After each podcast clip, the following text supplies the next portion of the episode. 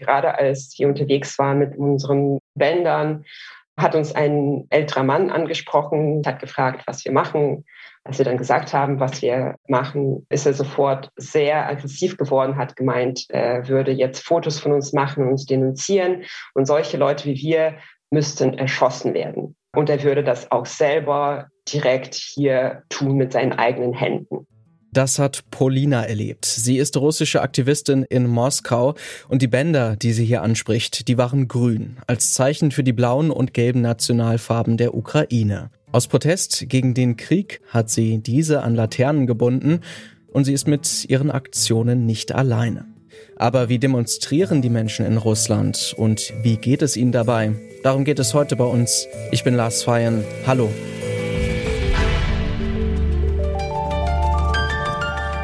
Zurück zum Thema.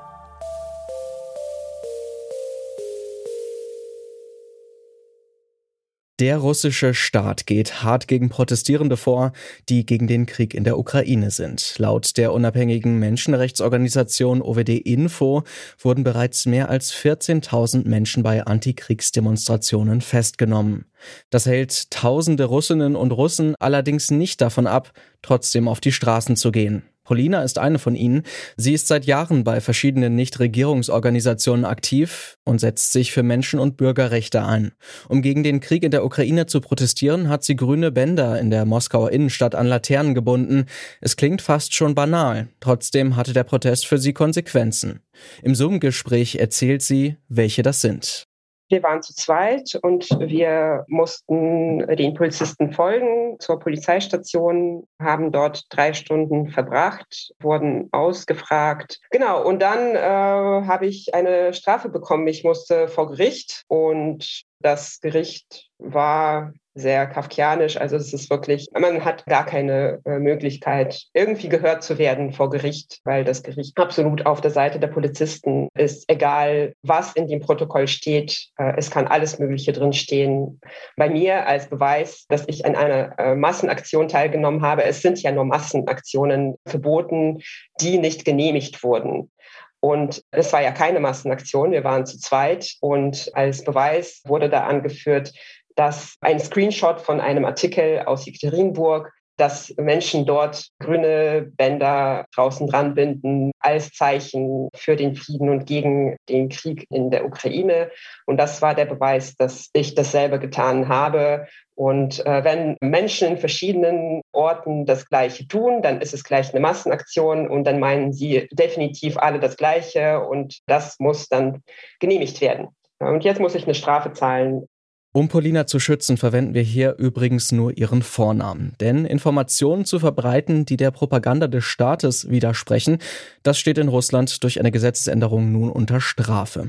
Die Fernsehjournalistin Marina Ovsjanikova etwa muss nun mit 15 Jahren Haft rechnen, nachdem sie in einer Live-TV-Sendung ein Schild mit der Aufschrift No to War hochgehalten hat. Ich habe Polina gefragt, was diese Strafen für den Aktivismus bedeuten. Das ist eine totale Abschreckung, natürlich. Also mich persönlich hat es sehr getroffen in dem Sinne, dass mit jeder Aktion, an der ich teilgenommen habe, mit jedem Versuch, irgendwas zu tun, als Antwort gab es dann immer nur härtere Strafen, immer nur mehr Menschen, die tatsächlich ins Gefängnis mussten. Und irgendwann hat man das Gefühl, je mehr man tut, desto schlimmer wird es und man erreicht so einen Gegeneffekt und dadurch werden auch ganz viele Menschenleben zerstört und natürlich hat man Angst. Jetzt zum Beispiel sogar mit meiner kleinen Strafe, mit meiner kleinen Straftat, wenn ich nochmal festgehalten werde für dasselbe, dann innerhalb von einem Jahr mehr als zwei solche Strafen bedeutet, dass ich tatsächlich auch mit Gefängnis rechnen soll. Und das hält natürlich auf. Und natürlich hat man auch seine Familie und man bekommt von allen Seiten zu hören, lass das, du darfst, keine Ahnung, jetzt, ja, ich habe ständig diese Diskussionen. Ich habe auch irgendwelche Kleidungsteile mit irgendwelchen Messages und ich bekomme jeden Tag von meinem Freund zu hören, morgens, bitte zieh das heute nicht an, bitte zieh das nicht an. Und natürlich jetzt vor allem, wo ich gesehen habe, dass man für alles festgenommen wird, dass man keine Chance hat, irgendwas zu tun, da hat man natürlich Angst, ja. Nun haben wir uns extra im Vorgespräch darauf geeinigt, dass wir Sie anonym lassen in diesem Gespräch. Was würde das denn für Folgen haben, wenn ähm, die staatlichen Behörden mitbekommen würden, dass Sie mit ausländischen Medien sprechen? Gibt es da auch Strafen oder irgendwelche Konsequenzen, die Sie fürchten müssen? Nein, so direkt wegen äh, ausländischer Medien gibt es nichts. Aber wir haben ja dieses neue Gesetz, dass wir generell nichts gegen die Aktionen der russischen Regierung äh, und russischen Armee in der Ukraine sagen dürfen, generell. Und ich glaube einfach, dass es für alles gilt. Für die Medien hier in Russland gilt es auf jeden Fall. Sie verbreiten tatsächlich diese Bedrohungen und wir alle sind mittlerweile in irgendwelchen Listen und wer weiß, was noch kommt. Äh, die Polizei hat schon mehrmals auch in der letzten Woche die Wohnung meiner Eltern aufgesucht, weil ich dort gemeldet bin. Und die üben diesen Druck aus auf alle, die sich irgendwie bemerkbar gemacht haben. Und wenn wir das Schlimmste äh, uns vorstellen und das scheint uns leider nicht mehr so unmöglich zu sein, dann erwarten uns Repressionen, die viel weiter gehen als irgendwelche Geldstrafen. Es gibt schon Strafverfahren gegen Leute einfach wegen irgendwelchen Posts nach dem neuen Gesetz, wo sie tatsächlich Haftstrafen bekommen können bis zu 15 Jahren. Äh, und es gibt schon solche Fälle ähm, und man weiß einfach nie, wen es trifft. Außerdem wird es bald eine Liste aller Personen geben, die mit Organisationen ausländischen Agenten zu tun hatten. Und ich hatte das natürlich mit ausländischen Organisationen, aber auch mit russischen NGOs, die sich als ausländische Agenten markieren müssen. Ich habe Geld gespendet, ich helfe freiwillig. Auch OVD Info, die auch ein ausländischer Agent sind. Und ich bin mir ziemlich sicher, ah, ich wurde auch schon in irgendeiner Liste publiziert. Also ähm, bislang waren es nur Strafen und Bedrohungen, aber ich kann mir sehr gut vorstellen, dass der Staat viel äh, massivere Repressionen bald ausüben könnte. Jetzt haben wir auch viel über die Protestaktion gesprochen, auch den Protest, den Sie persönlich vorgenommen haben mit den grünen Bändchen.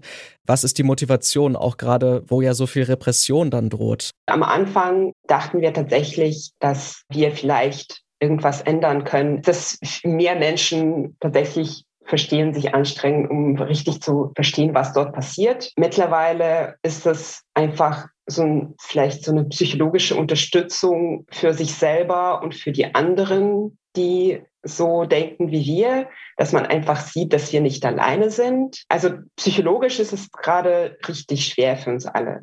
Und natürlich haben auch alle Angst vor diesen äh, den Kameras, dass man irgendwie verfolgt werden könnte und so weiter. Also das macht alles nicht wirklich Mut. Und tatsächlich, ja, ich glaube nicht, dass wir irgendwas ändern können, weil dem Staat ist es absolut egal. Die haben ihre eigenen Ambitionen und der Ruin des ganzen Landes, das macht ihnen nichts. Das ist kein Problem.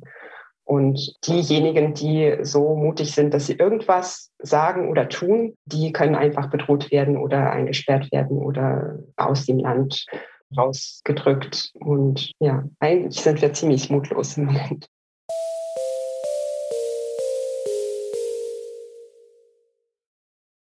Und mit diesen Worten verabschieden wir uns für heute. Die Redaktion hatten Hanna Kröger, Anna Stockbauer und Rabea Schlotz.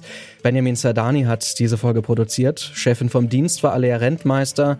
Und ich bin Lars Feyen. Bis zum nächsten Mal.